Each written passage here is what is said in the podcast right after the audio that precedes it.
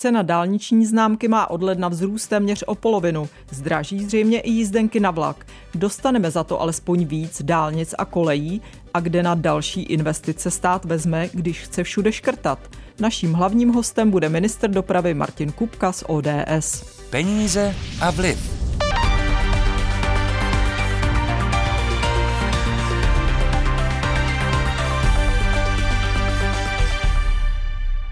Řidiči mají od ledna zaplatit za dálniční známku 2300 korun místo 1500. Obsahuje to návrh vládního úsporného balíčku a naznačuje, že cena dálniční známky by se měla do budoucna upravovat pravidelně. Faktem je, že se neměnila posledních deset let a její reálná hodnota tak výrazně klesla. Na druhou stranu, vzhledem k počtu kilometrů dálnic, kterých je u nás necelých 1400, oproti třeba dvěma tisícům kilometrů v sousedním Rakousku, bude ale patřit česká známka spíš k těm dražším v Evropě. Podle Ivana Ivanča z ústředního automotoklubu nepůjde však o extrém. Cena nákladových vstupů, jako jsou stavební materiály nebo úrokové zatížení firem, pohoné hmoty jejich strojů, energie, pojistky těch firem, které tyto činnosti zajišťují, raketově zejména z pohledu minulých let letí vzhůru. Nárůst ceny dálniční známky je pro nás pro všechny nemilý, ale je to logické vyústění naší makroekonomické situace, Kilometry dálniční sítě mají v Česku také dál přibývat, jenže sliby politiků často zůstávají nenaplněny. Předchozí vláda premiéra Andreje Babiše z Hnutí Ano plánovala, že rozestaví až 280 kilometrů dálnic. Výsledek byl asi polovina. Vláda Petra Fialy z ODS slibuje postavit do konce volebního období 200 kilometrů. Podle autodopravců Česko v každém případě zaostává se sítí dálnic za sousedy, říká mluvčí jejich združení Česmat Martin Felix i oproti Slovensku nebo oproti Polsku je ta rychlost podstatně nižší. Dokonce máme pocit, že některé stavby se snad ani nedostaví, jako je Pražský okruh, to opravdu je velmi na dlouhé lochce. Je samozřejmě ostuda, že nemáme dálniční spojení s našimi sousedy, jako je s Polskem a samozřejmě na jihu s Rakouskem. Pro dopravce v Česku chybí také 2000 míst pro povinné odstávky kamionů a zcela chybí plány na budování nabíjecích stanic pro jejich případný přechod na elektromotory či vodík. Podle Felixe přitom nejde o to, že by státu chyběla vůle, ale většinou se narazí na to, že něco nejde. Si pamatuju ještě před 20 lety, kdy se v Polsku nesmělo jezdit ani v létě, byly zákazy, jakmile stoupla teplota nad eh, určité stupně, protože ty silnice byly tak nekvalitní, že se ten asfalt roztékal auta se do něj bořila, tak to už zdaleka neplatí. Naopak ta sítě eh, podstatně v lepším stavu než u nás, ale i u nás je teda v rámci objektivity třeba říct, že se to zlepšuje, síť se rozšiřuje, ale to zákony jsou u nás takové, že to let, kdy není ani otázka peněz nebo nějaké nevůle, ale opravdu se téměř, téměř postavit ty silnice nedají. A tím víc to my ještě vidíme, vidíme u těch parkovišť, protože jakmile se rozhodnou někde vybudovat nějaký track park, tak se kromě toho, že to naráží na různé zákony, tak se k tomu, proti tomu zvedne obrovská vlna nevole, ať už nějakých organizací ekologických nebo okolobydlících, přestože v jiných státech třeba tohle to vůbec není problém. Byrokratický a složitý systém je brzdou staveb v Česku i podle vedoucího dopravní sekce hospodářské komory a exnáměstka ministra dopravy Jana Sechtra. Máme tragicky komplexní a vlastně do sebe zahleděné územní a stavební řízení, které vlastně na konci spíš vyprodukovává nepovolené stavby, oddaluje se to a nejdražší stavba je v dopravní infrastruktuře ta, která je na papíře a léta, léta se o ní diskutuje, řeší se, překresluje se, je potřeba se závaznit, udělat jasná, jasné termíny stanoviska. Jan Sechtr také věří, že i přes plánované úspory státu se stavby nejen silnic, ale i vysokorychlostních železnic nezastaví. Škrtat, šetřit v tom, co vyprodukujeme, vybereme na daních a spotřebováme jako stát běžně, ano. Ale žádná rodina neřekne, já si přece nepořídím bydlení, prostě je potřeba to financování roztahnout na délku toho projektu, splácet ho, až bude přinášet i hospodářské efekty, to znamená půjčit si na něj a skutečně v tom delším období dokázala ta Itálie, Španělsko, Francie, teď nově Polsko už má financování vlastně hotové pro všechny úseky vysokorychlostních tratí, to znamená proč ne? Peníze a vliv. Jak bude stát financovat nové dopravní stavby? Nespomalí se tempo jejich budování kvůli plánovaným úsporám ve výdejích státního rozpočtu? Otázky pro Martina Kupku, ministra dopravy z ODS. Dobrý den. Dálniční známka pro osobní auta má zdražit o 800 korun. Jak jste došli zrovna k této částce? Proč 800? My jsme vypočítávali, co by se stalo, kdyby už od té poslední změny se pravidelně dálniční známka navyšovala o inflaci. A dospěli jsme k částce, která převyšuje 2300 korun v tom příštím roce. Zároveň jsme hledali únosný kompromis, tak aby to pro motoristy bylo zvladatelné.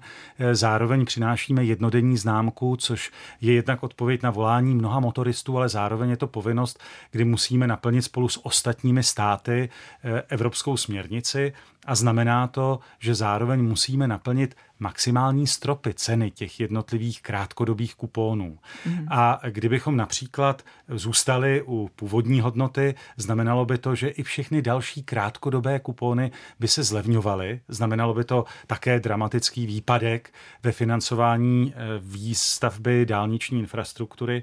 Eh, tak v tomto směru je, ten, eh, je ta položka 2300 korun vlastně nalezením jakéhosi kompromisu.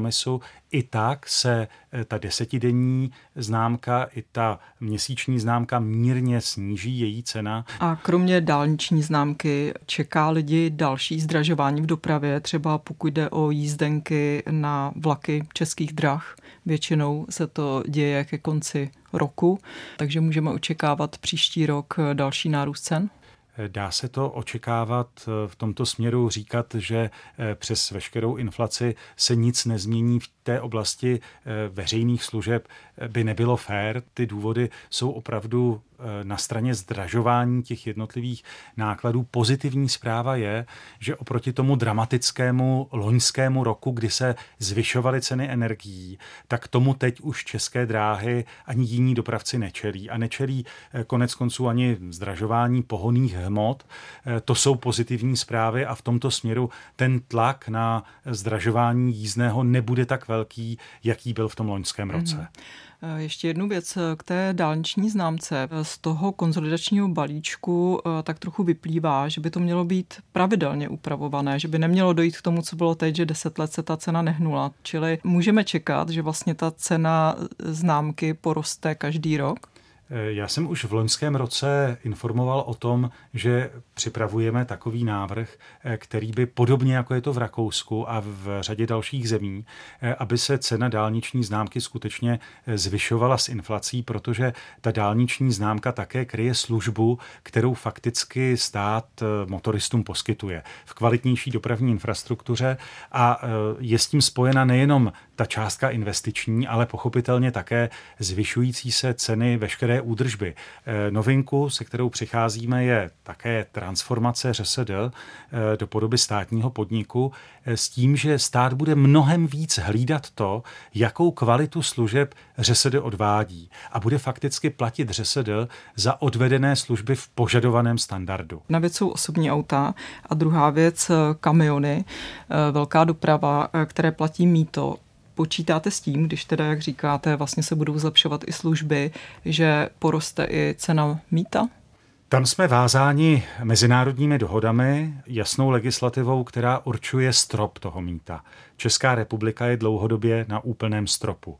Je to dáno jednak tím, že do toho stropu se započítávají dlouhodobé investice a pochopitelně náklady na údržbu té dálniční sítě, ale ta je pořád v porovnání s Německem a s dalšími státy významně menší. Ten dluh musíme dohnat, proto také i v tom náročném letošním roce eh, tolik investujeme, chceme splatit ten historický dluh infrastrukturní eh, co nejdřív. My v tomto směru v té základní sazbě navýšení nedosáhneme, ale eh, zavádíme od eh, března příštího roku, eh, tak jako jiné státy, novou částku v rámci mítného, která přímo souvisí s emisemi CO2. Teď se pojďme podívat na ty investice právě do dálnic. Máte za sebou rok a půl zhruba vládnutí. Je reálné splnit váš slib, že rozestavíte 200 kilometrů dálnic? Ten slib dokonce zní tak, že za to období zprovozíme 200 kilometrů nových dálničních úseků a pracujeme na tom, aby se to opravdu stalo. A jak jsme daleko? A jsme na tom Protože byste příznivě. převzali od minulé vlády 135 kilometrů rozestavěných dálnic. Tak a v tuto chvíli je rozestavěno 186 kilometrů hmm. dálnic a pokračujeme eh, v dalším navyšování. V té oblasti infrastruktury je to tak, že eh, vždycky ta následující vláda sklízí nejenom to, co dokázali odpracovat předchozí vlády, ale i ona bude posuzovaná vlastně v mnohem větším rozsahu za to, co dokázala přichystat. Připravit. A e, my v tomto směru e, tlačíme na přípravu Pražského okruhu, postupujeme v případě D35. A co víc, co je vlastně nejpodstatnější e, s ohledem na to, jaký je ten výhled, kdy i změny zákonů umožnili teď urychlovat tempo té přípravy, tak také víme, že to bude znamenat větší investice ale tady doposud nevznikl nikde žádný plán, eh, žádný výhled, který by v období deseti let ukázal, jaká bude ta investiční potřeba. Hmm. Do toho jsme se teď pustili, tak abychom zároveň řekli těm příštím vládám, s čím se budou muset vypořádat a jaká je ta reálná potřeba finančních prostředků do investic. A co vám zatím vychází? Eh, dá se říct aspoň řádově, jak to vypadá? Vychází to tak, že po roce 27-28 bude potřeba, pokud se rozběhne i stavba vysokorychlostních tratí, pokud opravdu poběží v tom eh, současném rytmu eh, příprava dálničních úseků, eh, tak by se tam měla ta investiční suma víc než zdvojnásobit. V letošním roce investujeme do dopravní infrastruktury 150 miliard korun, ale opravdu v tom zmíněném období bude potřeba navýšit ty částky významně nad hodnotu 300 miliard korun. A protože je nám jasné, že ty věci je třeba chystat, tak my jsme už v letošním roce otevřeli nové možnosti financování. Eh, pro železniční infrastrukturu budeme čerpat miliardový úvěr, ovšem v eurech, mm. právě pro všechny projekty eh, v rozvoji železniční infrastruktury. Je nám také jasné, že musíme vysvětlit, k čemu vlastně vysokorychlostní tratě jsou, pokud budou vyžadovat tak významnou investici státu, tak aby veřejnost věděla, kdy je ta potřeba, proč vlastně vysokorychlostní tratě eh, ten stát postavit musí. Eh, zatím to byla komunikace útržkovitá a my teď se snažíme, a to už nějaký čas, zaměřit pozornost eh, na to, aby bylo srozumitelné, že nejde jenom o urychlení dopravy, o urychlení dopravy mezi největšími městy. Jistě, ono je to i ale propojení s okolními že jde zeměmi. o propojení s okolními projekt. státy, ale to je pořád jenom eh, část té důležité argumentace.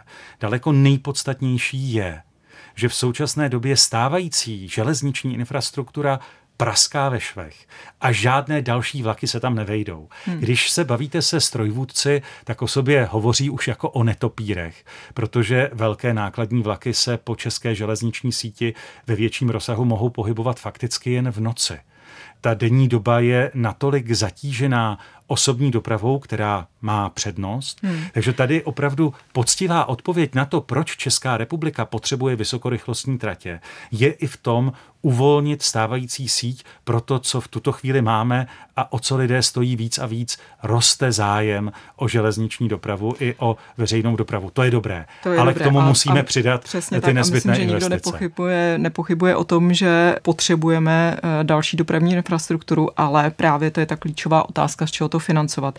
Vy jste eh, říkal, už nyní investujeme 150 miliard, ale je známo, že v letošním rozpočtu nebo v letošním roce nebyly veškeré výdaje pokryty, chyběly vám řádově miliardy korun. 30 miliard. 30 miliard chybělo.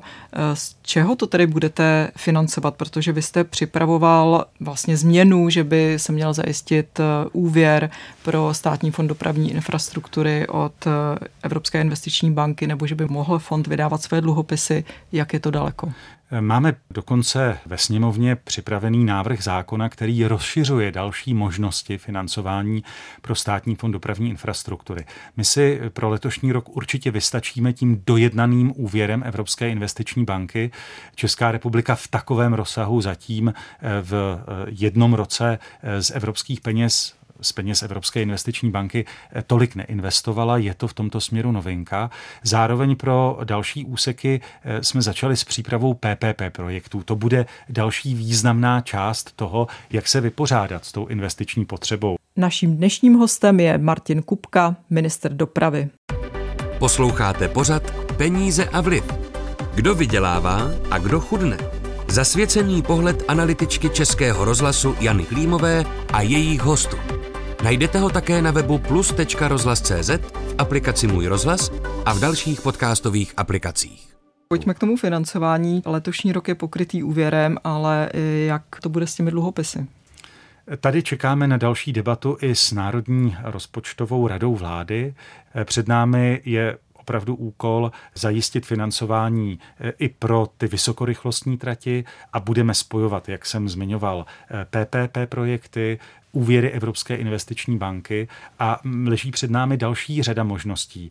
I ony dluhopisy státního fondu dopravní infrastruktury, eh, kde by byla možnost například zapojit penzijní fondy, které v České republice vlastně eh, se starají o prostředky občanů eh, a zároveň by tohle umožnilo jim založit pro ty samotné fondy další výnosy s investicemi do dopravní infrastruktury, hmm. která zase slouží eh, lidem v České republice.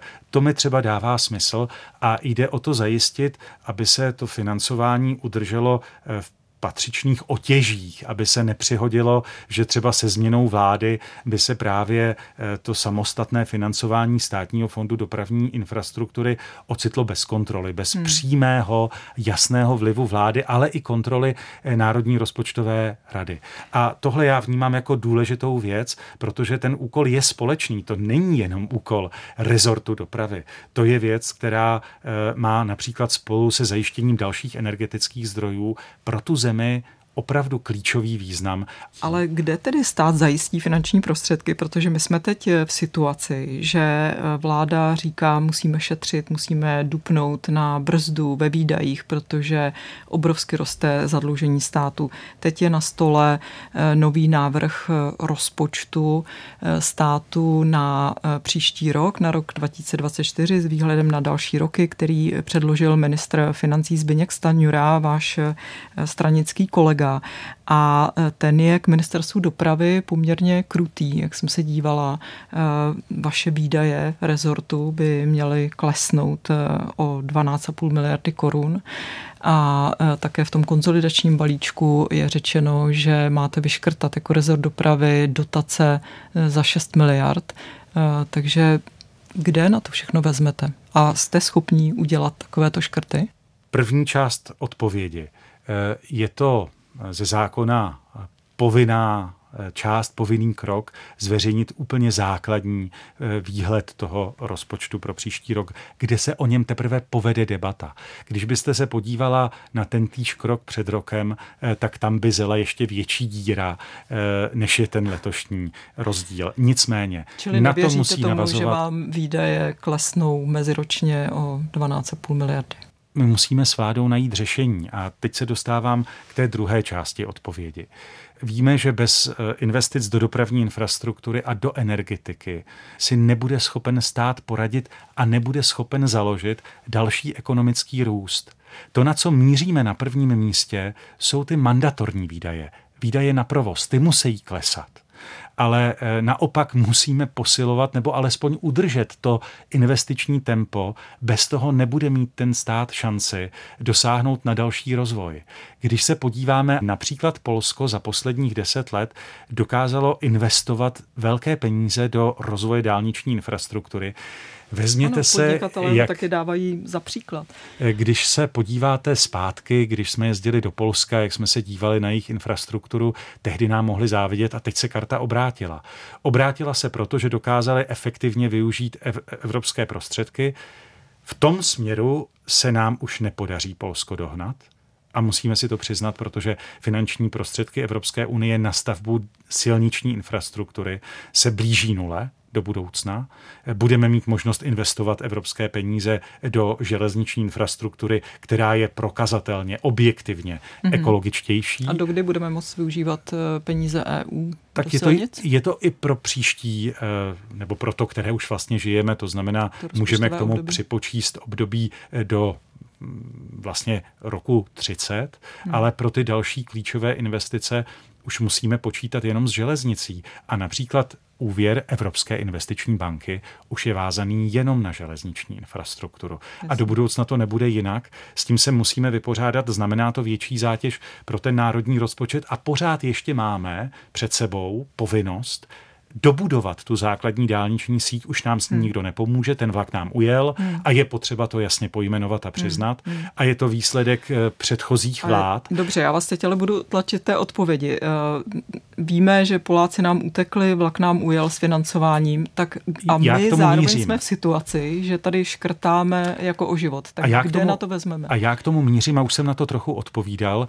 eh, využitím různých finančních nástrojů, kdy všechny znamenají zátěž do budoucna. V tomto směru se PPP projekt od dobrého úvěru nebo od dobrého jiného finančního nástroje neliší. Ty peníze stejně musí stát do budoucna doplnit. Ale klíčové je počítat s tím, že eh, ty dopravní stavby přinášejí další ekonomický efekt a posilují schopnost toho státu obstát v konkurenci ostatních zemí. Když to nebudeme mít, bude ta naše cesta hmm. mnohem složitější, hmm. ale hlavně eh, je prokázáno, že ty dopravní stavby si na sebe v tom vývoji let opravdu vydělají tím posílením eh, ekonomického efektu. Když jsem zmiňoval to Polsko, tady je jasný argument. Za to období deseti let HDP na obyvatele Polsku vzrostlo o 24%. A nepochybně na to měly významný vliv i ty dopravní stavby. E, v Čechách ten růst byl jenom 14%. Hmm. E, nepochybně Poláci dělali i další kroky. E, zkusme ještě jednou. Kolik je podle vás reálné škrtnout ve vašem rezortu, aniž by to ohrozilo všechno to, o čem se teď bavíme?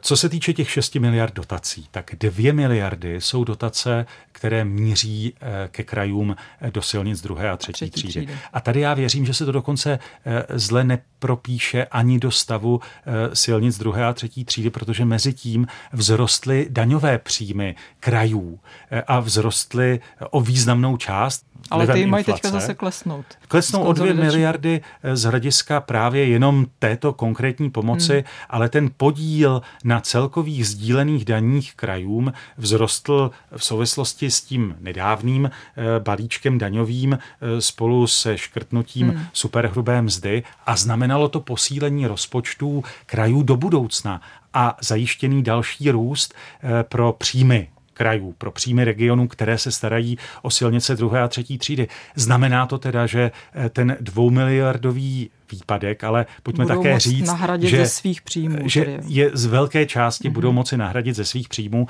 a hlavně pojďme také zmínit a podtrhnout, že ten letošní balíček 6 miliard pro kraje eh, byl vlastně významným posílením původních 4 miliard, takže se vlastně vracíme jenom ke 4 miliardám a prozradím také, že z kraji vedeme debatu o tom, abychom v tomto případě nemuseli jít zbytečně administrativně náročnou cestou dotací, ale aby se posílili eh, v rámci rozpočtového určení daní ty daňové příjmy krajů. A my jsme mohli do budoucna škrtnout celou tu částku a kraje by měly o to vyšší příjmy v rámci svých daňových příjmů, ale nakládali by s těmi penězi podle svého uvážení, což podle mě je správnější cesta, mm-hmm. než postupovat cestou těch dotací, které hmm. vždycky musí někdo Jasně. vypořádat, vyúčtovat. Takže k tomu eh, směřují i ty zbylé 4 miliardy dotací, které byste měl škrtnout. O tom se z kraji bavíme a hmm. na konci musí být dohoda. Nechci předjímat, eh, jak to dopadne.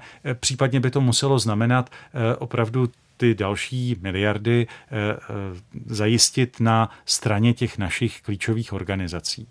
Tady je ale potřeba říct, a v tomto směru udělat důležitý krok k větší informovanosti, eh, že v případě ministerstva dopravy ty dotace nejsou dotacemi, jak se o nich obvykle smýšlí, ale eh, v případě těch dotací v eh, rezortu ministerstva dopravy v naprosté většině případů se jedná o peníze, které jdou na veškeré aktivity ředitelství silnic a dálnic a zprávy železnic, kdy ty, kdy ty dotace zahrnují i ty klíčové investiční částky. Hmm. Tak v tomto směru se opravdu budeme snažit o to, abychom dokázali i využitím těch dalších finančních nástrojů. Zmínil jsem eh, Evropskou investiční banku a úvěr od ní, zmínil jsem PPP projekty, zmínil jsem možné dluhopisy státního fondu dopravní infrastruktury, ale bavíme se i o možnostech dalšího úvěrového financování, bavíme se dokonce i o koncesních modelech, inspirujeme se v zahraničí, protože ten klíčový požadavek je investiční potřeba toho státu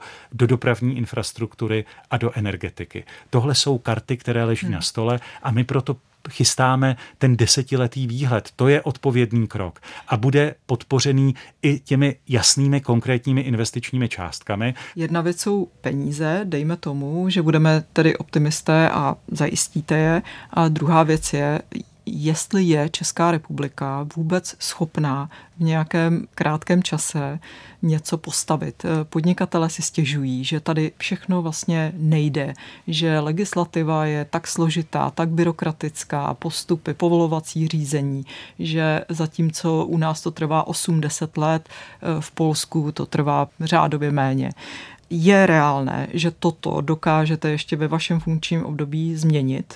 A mění se to. Mění se to. Je ve sněmovně eh, liniový zákon, respektive jeho novela. Z ní vyplývá, že povolovací lhůty pro nejen dopravní infrastrukturu eh, mají být čtyři roky. To dokonce už platí dnes. To platí to už je potřeba Aha. doplnit. Zároveň eh, od 1. července, teda za nedlouho, eh, začne platit nový stavební zákon, který znamená také hmm. urychlení staveb. Nejenom těch dopravních, ale vlastně obecně zrychlení hmm. celého toho procesu a jeho digitalizace. Už dnes platí, že čtyři roky maximálně má trvat povolovací řízení, ale všichni tvrdí, že to trvá mnohem déle, třeba 8 let. To je bohužel proto, že celý ten přípravný proces a zejména proces EIA, tedy proces posuzování vlivu stavby na životní prostředí, eh, u nás naráží na v mnoha případech významně silnější odpor. A to, co nás zdržovalo, bylo, že jednou vypořádané připomínky se bohužel nevypořádali jenom jednou v té úvodní části, ale vraceli se v dalších konkrétních pasážích. Eh, vraceli se v okamžiku, kdy skončilo územní rozhodování a potom znovu, když skončilo stavební povolování. Ten nový stavební zákon přináší eh, sloučení eh, té fáze územního rozhodování a stavebního povolení. Takže tady bude zase o jeden prostor méně proto stejnými připomínkami, stejnými výhradami zdržovat ty klíčové stavby. Já jsem ale na straně toho, že přece jenom v 21. století v demokratické zemi je potřeba vypořádat eh, důležité připomínky a eh, vypořádat i zájem ochrany přírody a krajiny a další veřejné zájmy. To je v pořádku. Eh, vedle toho ale nesmíme dopustit, aby se věci opakovaly, aby prostě tady eh, existoval nekonečný řetězec toho, kdy je možné eh, tu stavbu v různých fázích hmm. napadat a zdržovat. A co řeknu zároveň i pro vysvětlení toho, proč v Polsku některé věci šly rychleji, protože na druhou stranu Poláci postupovali mnohem eh, rychleji i ve věcech eh, vypořádání majetkoprávních vztahů. A tam šli za hranu toho, co si myslím eh, je možné dopustit v České republice. I třeba s ohledem na naší historii, na to, jak totalitní režim pošlapával vlastnická práva. Hmm. Já mám za to, že máme najít vhodnější rovnováhu. A ta pro mě není na straně toho Polska. Já pevně doufám, že tak, jak se podařilo uplatňovat už v těchto letech v rámci přípravy staveb to takzvané mezitímní rozhodnutí a vyvlastnění, kdy ten vlastník dostane férovou nabídku, dostane dokonce násobek hmm. odhadní ceny, a teprve v okamžiku, kdy eh, tomu nevyhoví, tak pak nastupuje vyvlastňování. A to a myslím, co, že je správně. A co je podle vás tedy ideál? Jak dlouho by mělo to povolovací řízení v Česku trvat? a jak to podle vás urychlí ty změny dvou zákonů, o kterých jste teď mluvil, stavební zákon, liniový zákon? Když si vezmete, že jenom eh, vypuštění té jedné fáze to může zkrátit o dva roky, protože eh, to územní rozhodnutí má veškeré správní lhůty, eh, potom je samozřejmě doba na eh, odvolání, na případné úpravy a podobně.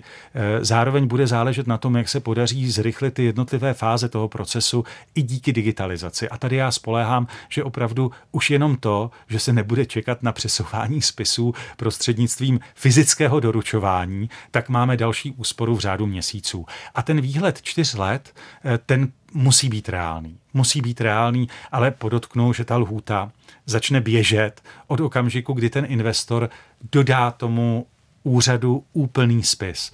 A v tom je jádro pudla, protože dneska je velmi složité a i do budoucna bude, bude pořád hodně složité všechny ty nezbytné podklady kompletovat, eh, prostě přinést všechna vyjádření, ale už ten zákon to zjednodušuje a zrychluje.